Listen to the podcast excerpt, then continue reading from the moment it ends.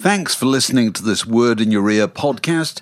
If you'd like to get early access to all our productions ad free, priority booking for our live events, and to take part in our weekly quiz, go to patreon.com slash word in your ear for more details. Life is full of what ifs. Some awesome, like what if AI could fold your laundry? And some, well, less awesome, like what if you have unexpected medical costs? United Healthcare can help get you covered with Health Protector Guard fixed indemnity insurance plans. They supplement your primary plan to help you manage out of pocket costs. No deductibles, no enrollment periods, and especially no more what ifs. Visit uhone.com to find the Health Protector Guard plan for you. Hiring for your small business? If you're not looking for professionals on LinkedIn, you're looking in the wrong place. That's like looking for your car keys in a fish tank. LinkedIn helps you hire professionals you can't find anywhere else, even those who aren't actively searching for a new job but might be open to the perfect role. In a given month, over 70% of LinkedIn users don't even visit other leading job sites. So start looking in the right place. With LinkedIn, you can hire professionals like a professional. Post your free job on linkedin.com slash people today. This word in your ear is brought to you thanks to NordVPN. And NordVPN stands for what, Mark Ellen? I can tell you with great confidence that stands for Virtual Private Network. Say that one more time. It's Virtual Private Network. Excellent. What is that, Mark? That's where you come in. That's a way to keep your data safe on the internet whenever you're logging in, either at home or abroad. Uh, VPN protects your identity and encrypts your data so that nobody can steal said identity. At the same time, it enables you to access the internet via servers in more than 50, count them 50 different countries. And this means you can often sidestep region restrictions and stream movies and TV programs from all around the world. Do you know what struck me the other day um, while streaming movies and TV programs from around the world? There is a form of behavior that appears in just about every film nowadays that I have never indulged in. And I'm going to ask you whether you've ever done it yourself. Okay, you ready? No, this is fascinating. Is Have it involving you- young people or, you know, go on. What is it? Have you ever in your life stood at a bar and had a bartender deliver you some shots, which you then drink instantly before resuming your beer or your glass of wine or whatever? Have you ever done that, Mark Ellen? Well, no, I haven't. But t- t- to be fair, the whole concept of shots came in after you and I were at the age where we might be interested in partaking. I don't remember shots arriving till till kind of the publishing company we used to work for. I I, I can remember occasional shots appearing in the late nineties at their Christmas see, I, th- I think you're slightly wrong because if you were if you were to watch, for instance, The Wire. Okay, Right. now The Wire is quite old now. You know, this is Yeah. this is uh, over ten years ago now. Nowadays, isn't it? You know, they never go for a drink without somebody. You know, having some shots in between the beer and just whacking it down, and then getting in a car and driving. driving somewhere. That's right. yeah, singing one. But it, it's just this is in absolutely every film I see nowadays. The taking of shots, and I have never done it, and you have never done it either. And I'll warrant that most of our listeners have never done it either. It's just one of those mad conventions which Hollywood propagates. You No, well, make- I have had a shot. I mean, I have had a shot at various things, but I haven't gone to a bar and had shots, you know, in between, you know, drinks or whatever. So I know what the experience is like, you know, which is that you basically change gear in, in levels of intoxication instantly. Oh, Whack, you're suddenly cranked up a notch. I wouldn't fancy it myself. You wouldn't. You wouldn't. Anyway, but I will no doubt continue seeing the taking of shots in movies and television programs. Uh, back to NordVPN. You can take advantage of a deal where you can try NordVPN by going to nordvpn.com slash your ear or just use the code your ear to get a huge discount off your NordVPN plan and one additional month for free and a bonus gift. It's risk free because there's a 30 day money back guarantee. Full details in the show notes as ever.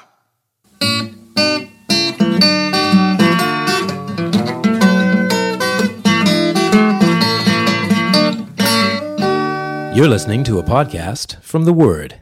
Burt Bacharach, it struck me that that is the greatest run of hit singles from about 1961 till about 1969. I, I, I, I, suppose the only possible competition would be the Beatles. It is astonishing. There are about 20 hit singles, including things like Three Wheels on My Wagon, which actually I didn't know that he co-wrote that. Oh, really? Did yeah, he? Three Wheels on My, on my Wagon. It's just, actually, I really And remember still rolling rolling on. The Where does that come from? chasing me. It's from a movie, wasn't it? Yeah, tried to. And I'm singing this happy song. Oh, And good then there was two wheels on my wagon. And I think the wagon just stopped, didn't it? And the Cherokees caught up. It was absolutely. Was it Dick Van Dyke? I'm trying to remember who it was now who sang I'm it. trying to remember. I'm going to read to you. In front of me, I've got an alphabetical list of many of the best known oh, compositions Oh, on. Yeah. of, of Burt Bacharach. And I'm just going to tell you the names of them Yeah. and see if you can instantly hear them in your head. Okay. Yep. Here we go. Alfie. oh, I can see Cilla singing it now in that incredible clip on YouTube. Go on. Yeah, yeah. Always something there to remind me. Oh, Lord, yes. The You can hear it. Oh, can you can absolutely. You hear Yeah. it. Here we here we go. Anyone who had the heart. You Oh, can hear. Cilla. Yeah. Now yeah. the next one you may not hear so quickly because it has a slightly unusual title. It's Arthur's theme, the best that you can do. And of course the refrain of that is when you get caught between the moon and New York City, isn't New it? York City. So it, it slightly throws you that. So that's less less Yeah, yeah, immediately. yeah, yeah. But anyway, the next one, Baby It's You, which of course Shirelles and the Yeah. Beatles did that. Yeah. Close to You. Why, why do Yes. birds suddenly appear? bird suddenly appear. I mean, can you do the first lines of these things? You probably some of them, yeah. It's incredible. Do you know the way to San Jose? I mean, it's just absolutely. Absolutely astonishing, isn't it? I just don't know what to do with myself. Well, I can remember Dusty doing that on her on her BBC show yeah, with yeah. the orchestra. Oh my god! I'll never fall in love again. Never what do you what do you get when you kiss a guy? You get enough germs to catch to catch pneumonia. Yeah, and when you do, he'll never. He'll phone- never phone you. Of course, that's Hal David, isn't it? Rather Yeah, than yeah, yeah, yeah. Uh, and then, of course, I say a little prayer. It's just incredible. And then magic moments, the Perry Como. Magic moments, absolutely. Magic. Moments. Oh, And then God, I remember so vividly. We keep going. Make it easy on yourself. You know, Walkers. You know, Walker Brothers and Yeah, somebody else in the States, I think. Raindrops keep falling on my head. I Well, mean, that was yeah, absolutely. Which is uh, which is the it's the movie, isn't it? It's It's Sundance- Butch Cassidy and Sundance, Sundance. the scene with the bicycle and Katharine Yeah. Ross. Oh my god! the look of love. Yes, This, this yes. guy's in love with you. Trains and boats. trains and boats and planes. planes go passing Oh, by. Um, 24 hours from Tulsa. You know, absolutely you can't believe that song was ever written. Yeah. Walk on by. What the world needs now is love. What's new, pussycat? And wives and lovers. Do you know wives and lovers? Wives should always be lovers too. Run to his arms the moment he comes home to you. I'm warning you. That's good. you can, Yeah, actually, I don't know that one. Oh yeah, it was uh, Dionne Dionne Warwick, I think, uh, was uh, recorded it. Or probably, probably loads of people recorded it, but it's just They have a brilliant ability. This is a, this is a Hal David thing, really. It's a brilliant ability also to put you into into physical situations. Oh, yeah. songs about combing your hair now, or I run for the bus, dear, or uh, this house is empty, or if you see me walking down the street. There's things where you can completely picture yourself in the predicament of the person in the song. So clever. Absolutely. But um, no, Bacharach was extraordinary. I first, I was first aware of Burt Bacharach when he was, when he was the musical director for Marlene Dietrich, as he was for many years. Oh, right, Off- okay, yeah, yeah. Off and on, I think, for probably the best part of 20 years. Yeah. And um, and she used to pole up in the fifties and sixties on Sunday night at the London Palladium, you know. And she was kind of middle aged at that point, but she Yeah. was a massive gla- glamorous figure. And uh, there was Burt, who who was a musical director, so young and handsome and craggy, sitting at the piano, and she was she absolutely adored him. You know, apparently she she never forgave him for marrying Angie Dickinson. Oh, really? Of which there are fantastic photographs Oh, circulating. I'm sure you've seen them. Where I think one of them, I think it might be her, actually, is wearing a kind of flared white trouser suit. And they look so 70s, don't they? They like they've stepped out of a scene in Dallas or something. Absolutely remarkable. But he, you know, it's just the the sound of those. You know, it's more than just songwriting, isn't it? I think I think it's one of the key things about Burt Bacharach is he was usually involved in the recording of these songs. And so what he was writing were were as much records as they were songs, you know. Yeah. So so if you if you think of as we were trying to think just now of, uh, of do you know the way to San Jose, you can hear every little musical n- you know, signature in there. You can hear every little bit of the uh, of the arrangement, can't you? And that was him, you know. And it's like you know, we're talking about Alfie and Cilla Black. He was there in the studio, you Yeah. know, at Abbey Road. He was conducting. conducting it. 38 takes he made her do or something, it? It's absolutely it's, astonishing. It's, it's absolutely astonishing when you think she was only about was, was she, she must be about 23 or 22 or 23, I think. It's astonishing. It's and relatively untried. girl. And you had to you had to do that in front of a bunch of orchestral musicians who are not the most sympathetic coves in the world. And they're Or looking they're- at their watches and waiting for uh, well, yeah, they're, well, Mozart at three o'clock or whatever. well, well, no, they're they're going to go out they on the golf course, you know, when the Yeah, when yeah, the yeah. clock strikes twelve or whatever. And But it's um, interesting that, that so much of the, stuff that's been written about him was this idea that it was kind of easy listening, whatever the phrase is, you know.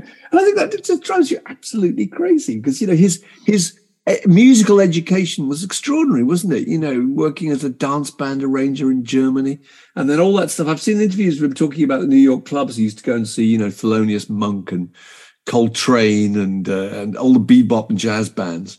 And all of that, you could hear. The you listen to songs like "Promises, Promises," the Dionne Warwick song. You know the, the the the kind of complexity of the structure of those things and the chord sequences is absolutely amazing. So, in that respect, he's very maligned, isn't he? Because easy listening is a different thing. You think it just it's just very popular, but very rich and very very very layered. He was one of the great musicians of our time. I don't Yeah. think there's any doubt about that, Burt Bacharach, you know, and you know, far more sophisticated than than uh, than many of the people looking down their nose at him Yeah, as, yeah, yeah, as easy listening. You know, it's ridiculous. And and there was also very often something slightly kind of I don't know about sinister. There's something sort of slinky about the about about the records, about the sound of the records he made. You know, and um, Steve Van Zandt was saying on Twitter the other day, "What a shame he was never in the Rock and Roll Hall of Fame." And I thought to myself, "He got no place in the Rock and Roll Hall of Fame, really. There's nothing rock and roll about Burt Bacharach at all. Actually, it came from a very different tradition, you know. Yeah. and that was kind of great strength of it."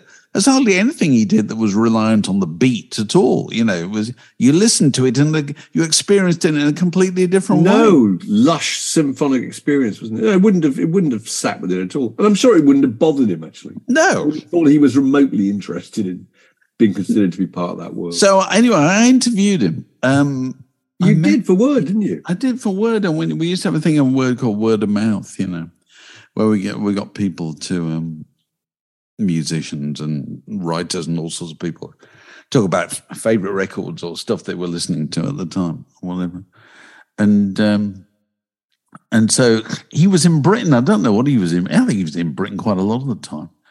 And uh, and so I was invited to go and meet him. Uh, he was down at his publicist's office in in West London, and I suppose he'd be he'd be in his eighties then, wouldn't he? Yeah. Um, uh, but he's fabulously well preserved, and clearly, and this is no diss at all. Kind of liked the attention, you know what I Oh, mean? absolutely. He liked he liked being still, you know, in the public eye. He liked, you know, the fact that he'd been in this game that long and still whippersnappers like me knew who he was. You know what I mean? Yeah. And people people respected him. And people like, you know, like Elvis Costello and people like that that queued up to work with him. You know, he, he liked the idea that he'd um, he'd maintained that for such a long time, and that it's it's no small achievement. And you know, as ever, we shall not see his like again. The Word Podcast. Prime cuts of popular culture served fresh each week. So um, we had people around last night, Mark. Uh, that's why I'm a bit hungover this morning. And um, unlike you, actually. it is doesn't like me. You're wearing the iron hat. I'm wearing the iron hat. Or as metallic millinery. Paul Du Noyer said, And I said, oh, no, this- so, we Matt Bear's repeating. Paul Du Noyer, we used to have that expression when we were, I think it was at Q, wearing the iron hat meant you had a hangover. And I remember him coming in after a big night. I said, You're wearing the iron hat, Paul? He said, uh, I awoke this morning to see a wide range of metallic millinery available for my inspection. And I chose, he said, this jaunty beret, which I'm wearing at a rakish tilt, by which he meant, which he meant, I feel pretty good. but he, he didn't want to say that. He'd, he'd go for the, uh, the the metallic millinery. Uh, uh, you know. "Oh, do you miss office jokes? Oh, that was so funny. I do. Just, just you know, the same people you saw every day. You know, Yeah. it was it was like it was like Reginald Perrin. You know, yeah. elephants on But the the line. onus on you to come up with something different. Exactly. I know, I know. Very good. Yes. Was it was it Reginald Perrin's wife uh, when he went to work every day? She used to say, Have a good day. And what did he say, Mark? Can you remember? What did he always say? She always said, Have a good day. And he went, I won't. That's I won't. That's right. Every single time he left. Anyway, we're going to talk, I want to talk about humor actually, because one of the things I missed, and I wouldn't have watched it anyway, probably because it was on telly last night, was the Brits. I saw uh, about 10 minutes of it. Oh, right, yeah. okay. Yeah. I got no And- report. But I saw the wet leg acceptance speech. Those classic moments when they no one had thought about what they were going to say. they literally stood there and went, Well, yeah, this is this is weird. This is amazing. Yeah, This is hi, weird. No, You it's know, not weird. it's an award ceremony. It's surreal. Right. It's surreal. You know what? But anyway, I love wet leg. So I saw Sam Smith posing for the cameras, wearing an extraordinary outfit that kind of looked like it looked like some sort of David Bowie's least advisable. Um, oh, he had a thing very like it, actually, didn't he? The He did. Inflatable legs. Yeah. And uh, you know, I, I don't know. It was supposed to look like heart shape, was it, or something Yeah, like that? It's yeah. Valentine's Day, and uh, to me, to my untutored eye, I was reminded of the Viz character Johnny Fart Pants. Yeah, absolutely. where, where there's usually there's usually something to indicate the sound that was coming from his Harp. trap. That's right. It is. Read. That's right. Squeaky bum time. There was a lot of that. I saw some stuff on social. Somebody said something terribly funny. So, so let he that hasn't farted uh, in, in, in a in a in a one piece zip up condom be the first to you know throw a stone or whatever. I thought that was fair enough. And anyway, I saw this on social media where it was being presented uh, by people saying, "Well, of course, we shouldn't laugh at this. You know, this is this is a kind of expression of who he is. It's kind Yeah. of, you know." And I just thought to myself, has it come to this? Not that pop stars can't wear, wear what the hell they like. They can, and God bless them for doing it. Yeah. But I insist we have a civil right to laugh at them if we Yeah. want to. Yes, that's our part of the deal. Why has he worn that? He's worn that to get photographs. To get attention. To get attention. And don't be And there's going to be a percentage of those people that we, attention is less than respectful. Yeah, it will be. That's life. yeah. Don't get in the public attention business if you don't want it, you know? When you can't get attention on that scale without without uh, it, it, appealing to or, or getting, getting noticed by the kind of people who wouldn't approve of it. I mean, that's the whole thing, isn't it? You're not just doing it to the converted. Well, you see, I'm, I'm, it's not I disapprove. I find it no, I, no, amusing. that's hilarious. No, I, I agree. and and I, all I think about nowadays, you know, when they're having kind of sage discussions about should they have a gender neutral category in the Brits or not, because they they adopted this and then found that they had no women on the short list, which anybody could have told them that was going to happen, you know, but it did. Is that Which is um, why the the women's category was invented in the first place because they never got recognised enough. And so, I, say- you know- I suppose so. yeah no, it was, it was Yeah, if you go way to back. yeah. ensure that that women got awards. Yes. And uh, but if you're, you know, if you if you if you're struggling to kind of position the Brits, you know. Uh, and and they clearly are. They they desperately want attention, don't they? All Yeah. the time. Please look at us. Look at us. We're giving each other prizes. Everybody should be really excited about it. Of course, everybody is not very excited about it at all. Here's my suggestion: what to do with the Brits, Mark. I've got one suggestion. go on, go on. This is it. It's dramatic, but it's possible. Take it off the bloody television. Don't do it on television. Go and do it via some other means. Go and do it as a live event that you can't get into, or go and do it on some gaming channel on the internet or whatever. All the stuff that teenagers are really into has one thing in common it's not on the bloody television. Yeah, that's the point. Is that, that, that if you're aiming to get, get teenagers, then what teenagers are a watching mainstream television in the first place, and b watching it on a Saturday night. That's ridiculous. Nine o'clock. They're just not. Are they? Of course they're not. Um, you know, they they occupy kind of strange subterranean worlds, don't they? Where Yeah. they they pursue their enthusiasms away from ITV or BBC Yeah, or yeah. whatever. You know, so that's what I think they should do. As soon as the Brits takes place without it being available to all of us, and we hear about it through rumours, suddenly people want We're quite to know about it. interested. We're really interested.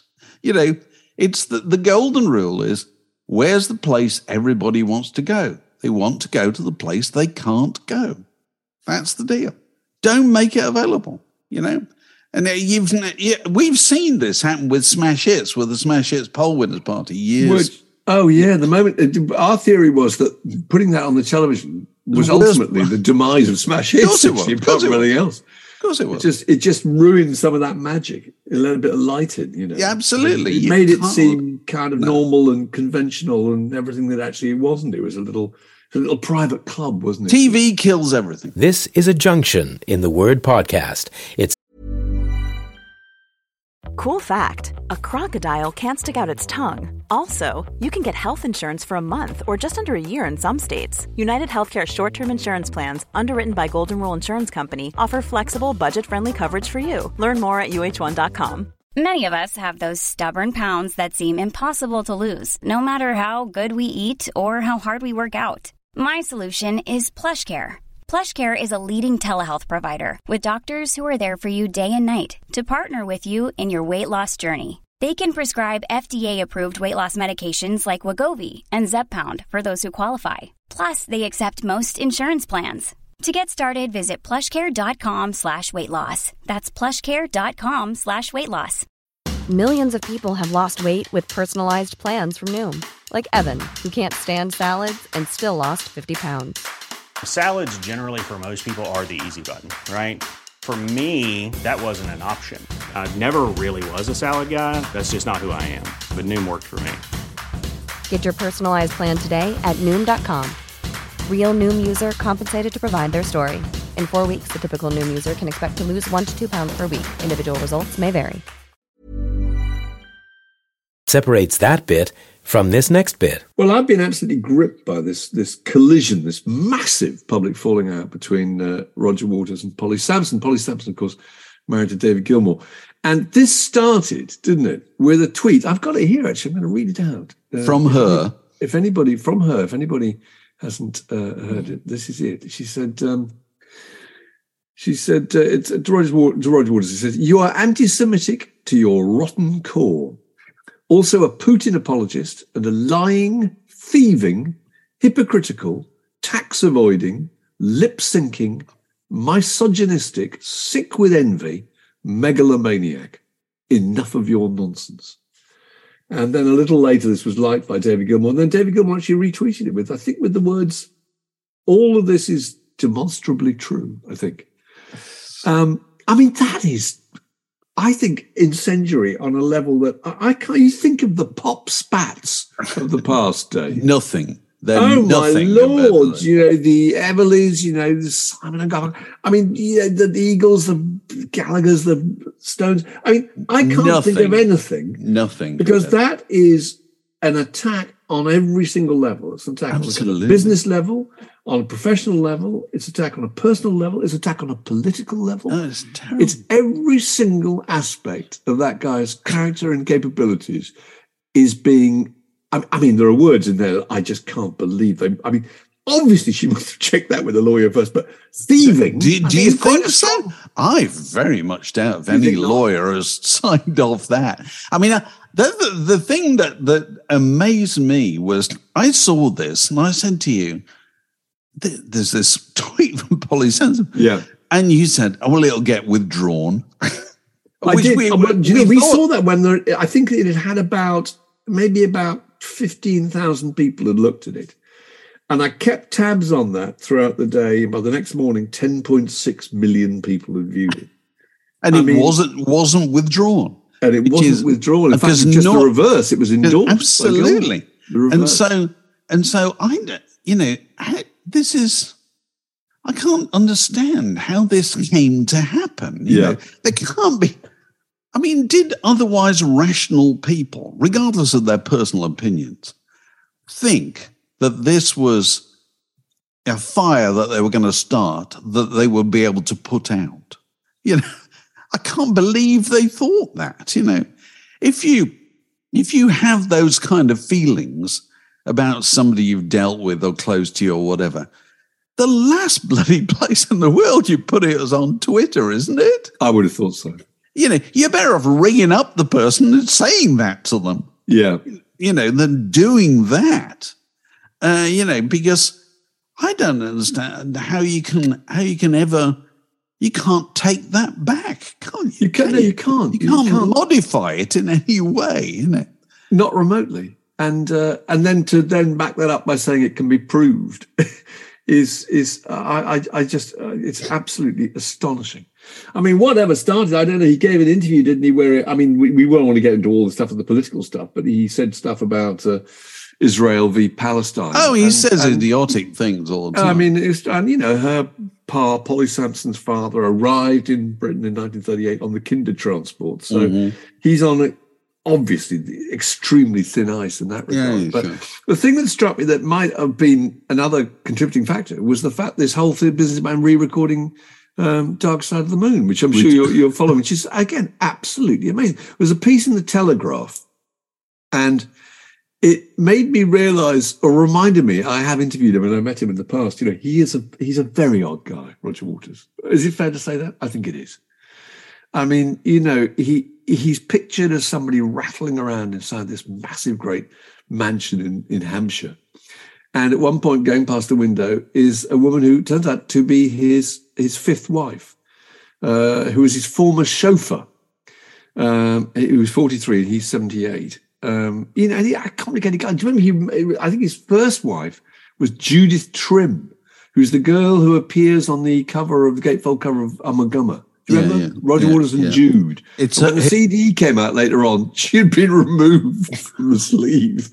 So he's oh, he's a complicated guy. There's a detail in this piece which is absolutely haunting. There's a picture of his great grandfather, and it's in a frame on the on a bookshelf in his house. And uh, the frame is decorated with feathers. And the interviewer says, "What are these feathers?" He says, "They're from a cormorant that I personally shot on my river." And you think, I just every aspect of that is so bizarre and so weird. So you're dealing with quite a peculiar fellow.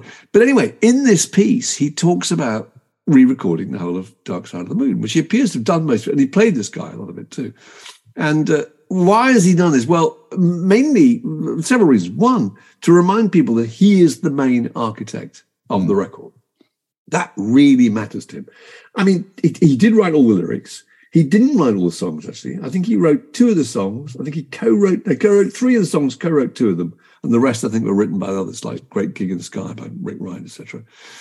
And he's also absolutely wound up about the fact that the others, he says, can't write songs. Said Nick Mason never tried to. He said, uh, uh, but the others, they've got nothing to say. They're not artists. This is the late Rick Wright and Gilmour is talking about. They have no ideas, not a single one between them, and they never have, and that drives them crazy. I mean, that's That's pretty appalling, don't you think? right. I mean, when you write a song, you know, okay, you've written the song, but it's the contributions of others in the way they play them, in the way they sing them, in the way they help arrange them. You know, all those factors are absolutely crucial to the success of the of the venture. And the other reason he might have done it is to is, is to, to have the cop the copyright reason to sell copies of his own version of, of Dark Side of the Moon, which I think is negligible. I mean, Yeah, very- it's not even worth really negligible. People have re-recorded Taylor Swift and Squeeze and re-recorded records in the hope that they will get used instead of the versions that someone else owns the copyright to. And then the third thing is that he wants to make clear what the songs were about. And what he's apparently done is included spoken word passages on this record, um, which kind of point up some of the meaning, which, which the guy on the Telegraph describes some of it as being sort of like ter- terrible poetry, you know.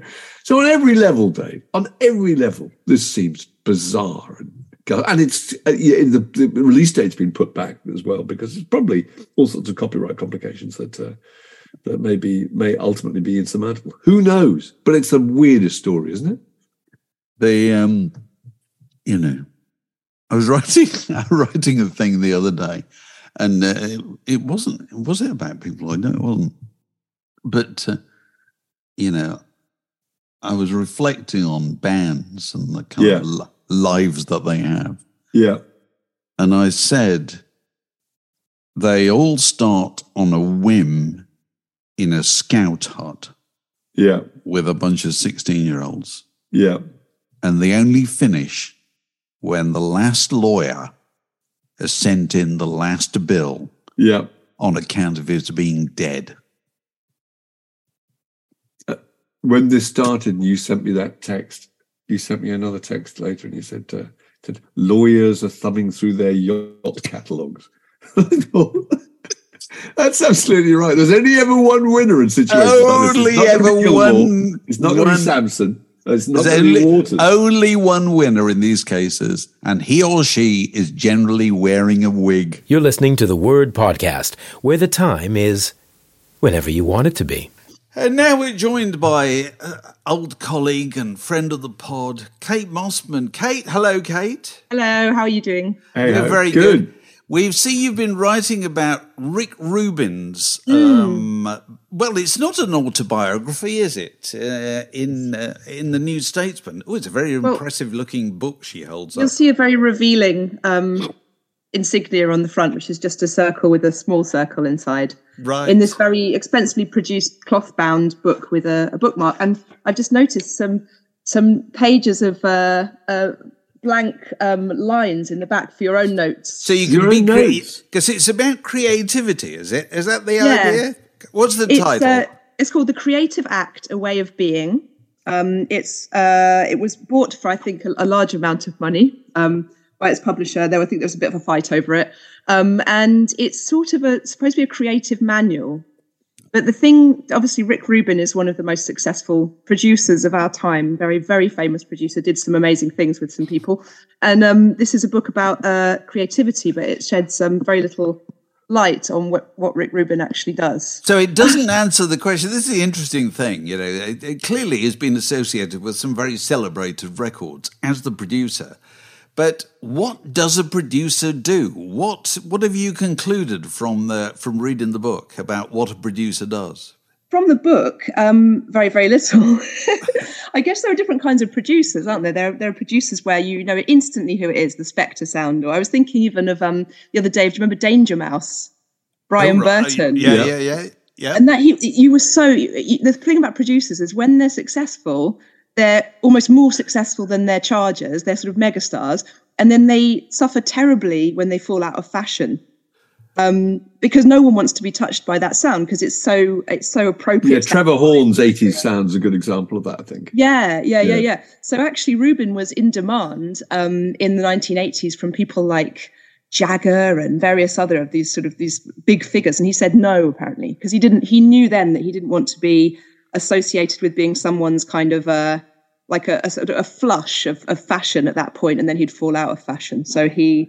Um, but yeah, to see to know what Rubin actually does is kind of mysterious. He's famous for, of course, putting um, Johnny Cash in a very different light by giving him a Nine Inch Nails song, Hurts, which was an industrial rock song.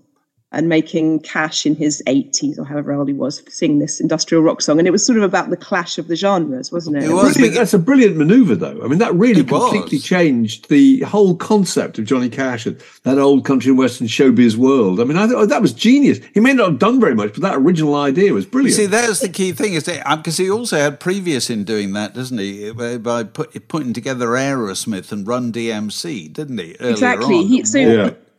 Yeah, which, so which started in retrospect seems an utterly obvious thing to do, but Yeah. at the time was was not an obvious thing to do. and also i wonder how people. how how fashionable a thing it was to do at the time you kind of you wonder the thing i liked that, that came across from rubin not in his book but from interviews i've read with him is this extraordinary confidence in his own taste and see, i I- thought how many of us can claim that I think I think that's the key thing with Yeah. with him and with loads of producers, because you know you get producers or engineers, you get producers or arrangers, producers who are mates of the band or whatever, but. What they all what they always have in common is they are they are the pair of ears that matters. You know, they're there listening and they're there going, yeah, that's all right, or no, that's not great. Or mm. and more to the point, they're very often the person who says, It's finished. Stop. yeah Yeah. because because most musicians will keep going forever. When he was 23 he was um he was he started def jam in his university dorm when he was 23 years old and it kind of puts a uh, it puts it in a certain um, frame if you think of this as, as a 23 year old guy who loved um, rap and heavy metal and started to do these what were effectively kind of sophisticated mashups. I think the sample that he, the ACDC sample that he used for the Beastie Boys was was used illegally, which got him into lots of hot water. So he just thought, like, I'm going to put these two things together. And same with Johnny Cash. He thought, well, I like Nine Inch Nails. Johnny Cash had never heard of Nine Inch Nails and never heard of the song Hurts. Depeche Mode that. Yeah. Yeah, and they just sort of they went with it. So that's what that's what he did. But it's frustrating because you you don't get any insight into what he does from In reading the this. book. No, okay. Well, but, but but we can still And you talk. don't get much insight from the people, do you? You don't sound. Uh, is, is it Slipknot who said that, that they were in the studio with him for ages and they weren't even they weren't aware of what he did? Yeah, well, it was very sort of uh, controversial because a lot of people moaned about him. Muse um, thanked him at an awards ceremony for teaching them how not to produce, and Slipknot said. Slipknot said that he served, he said turned up four times and he overcharged. But this might be a symptom of getting more and more famous and But bigger. have, so- have you also have you also interesting question? Have you ever heard an artist reflecting on a really successful record saying, "Do you know what made the difference with that record? The producer." Have you ever heard that? I don't think you ever have. I wonder about William Orbit and Madonna and Ray of Light. I think that was very, very successful. That was a moment where they were they were kind of going to awards ceremonies together, and he was seen as the person that had taken her into this new phase of her career. But then it he was got- Madonna. So. He got fired probably. Then he got- It wasn't and then- romance too, I think. So yeah. yeah. yeah, he's he's an interesting one because he's sort of dropped. He was very, very fashionable. He did All Saints. Um, so he did the the beach, the beach soundtrack, and and Ray of Light and Beautiful Stranger. So he did the Austin Powers kind of um, thing with Madonna, and um, and then he did fall out of of fashion, and he fell out of work, and he was being, you know, he's being kind of sort of a jobbing songwriter in Los Angeles for a long time. I interviewed him recently, and he's sort of he's on the other side of the tracks, as it were. He doesn't get the same work anymore at all. No, I think I think that's what happens. Do you know the other thing that's interesting to me about Rick Rubin is I think the beard is hugely important It is very important. Eh, because it It's makes so him look like an. Old Testament prophet. You know, Yeah. and even John, look- Johnny Cash will sit down opposite this callow youth compared to Johnny Cash, but because he's got a long beard, He looks like he has wise. wisdom to impart, doesn't he? But I think he, I think he's never drunk. He's never taken drugs. No. Um, he is obsessed with wrestling. So that was his sort of addiction. In the, that's where he got his darker feelings out was by watching wrestling. And apparently, if you tried to call him or interview him during that period, he'd be very angry. Um, he drinks uh, a certain brand of mineral water that I think he's worked out has the sort of the fewest sulfates in it, something like that. And he loves yoga, and he lives in. Uh, I think he's got. Where does he live? Some amazing. Imagine he lives in a kind of geodesic dome in Big Sur or something It's a like famous. Yeah, he's got a famous place in the Los Angeles hills, um, which is you know it's got he's, he's into Buddhism and things like that. So I think that's what he's trying to do in the book is is sort of bring in various elements of um, psychology and and mindfulness and all those sorts of things to encourage people to be creative. But if it was just focused on one art form, it might make more sense, but it seems to be focused across all creativity. Um, Uh, well, I, is- I don't believe in that. You see, I think I think creativity is very specific. You're good at one thing; it doesn't transfer to anywhere else at all. But it's Yeah. interesting. It's interesting. Everybody's decided that Rick Rubin is a genius, and therefore, Mm. and therefore, his his route is quite you know clear in front of him. You know, he just has Mm. to turn up and be the genius. It's like you know, films are made by hundreds of people. But we've all decided Martin Scorsese is a genius. Yeah. Yeah. We've all decided you that without him it wouldn't work at all, which is probably not true, you know. But that's just the way we're happy, you know, looking at the world, isn't it? Yeah, and we love the idea that we might be able to get, to get a little bit of, of, of that genius sort of bottled in a an instruction manual. Um, and he, he talks about um, uh, chasing the magic notes, the moments where it sort of hits a you know the, the golden ratio, and you feel that you've done. And I was thinking that's only going to mean something to people who are already quite good at being creative.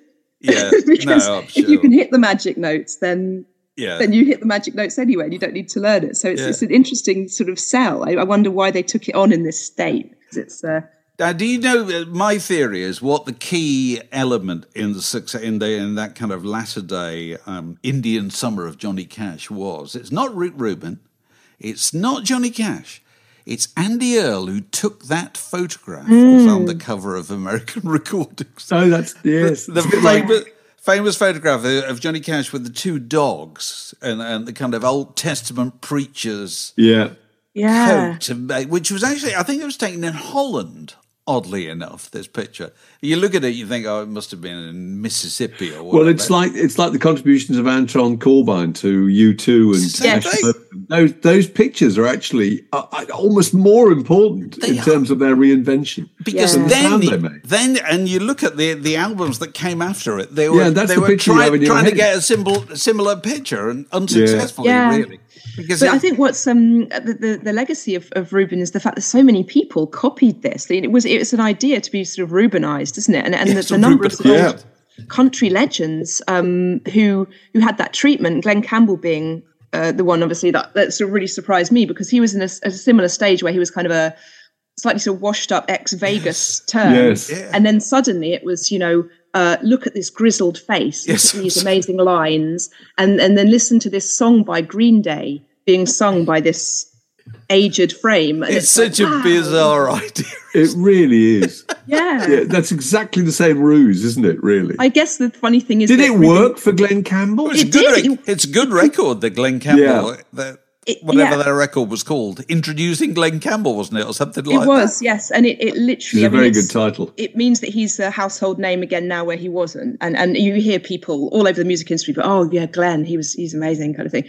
And it was that thing. And it's funny to think that Rubin couldn't um, patent that method because these were not Rubins that were doing this. I think they did it to Loretta. Was it Loretta Lynn? Yes, you know, Jack, that was Jack White, wasn't it? Jack White, With- yeah. Loretta Lynn. Yes. Yeah, take away all the Nashville. Well, the, the production. Yeah, Willie, yeah, Willie. Nelson, I suppose. You know, so Yeah. Willie Nelson Yeah. became the craggy Willie Nelson is more popular than young, handsome Willie Nelson. Yes, You know, and so of course the our own Tom Jones, and that would that would have been his son who, um, I think his No, son it's told him to stop. It's Ethan Well- Johns, isn't it? Glyn Johns' son Yeah. who produced Yeah. those records. At exactly Yes. the same time as they convinced him, the most significant thing with him was to stop dyeing his hair. And once his hair went white, you know, Tom Jones suddenly had a kind of sage-like depth and a different perspective.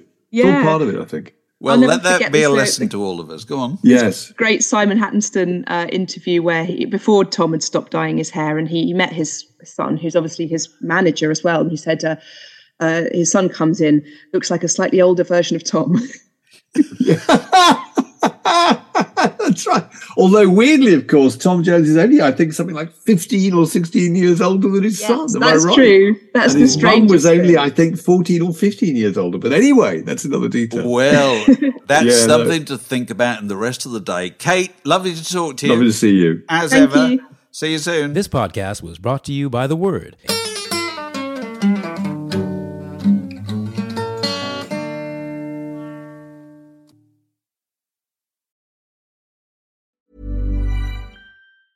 Planning for your next trip? Elevate your travel style with Quince. Quince has all the jet setting essentials you'll want for your next getaway, like European linen, premium luggage options, buttery soft Italian leather bags, and so much more. And is all priced at 50 to 80% less than similar brands. Plus, Quince only works with factories that use safe and ethical manufacturing practices.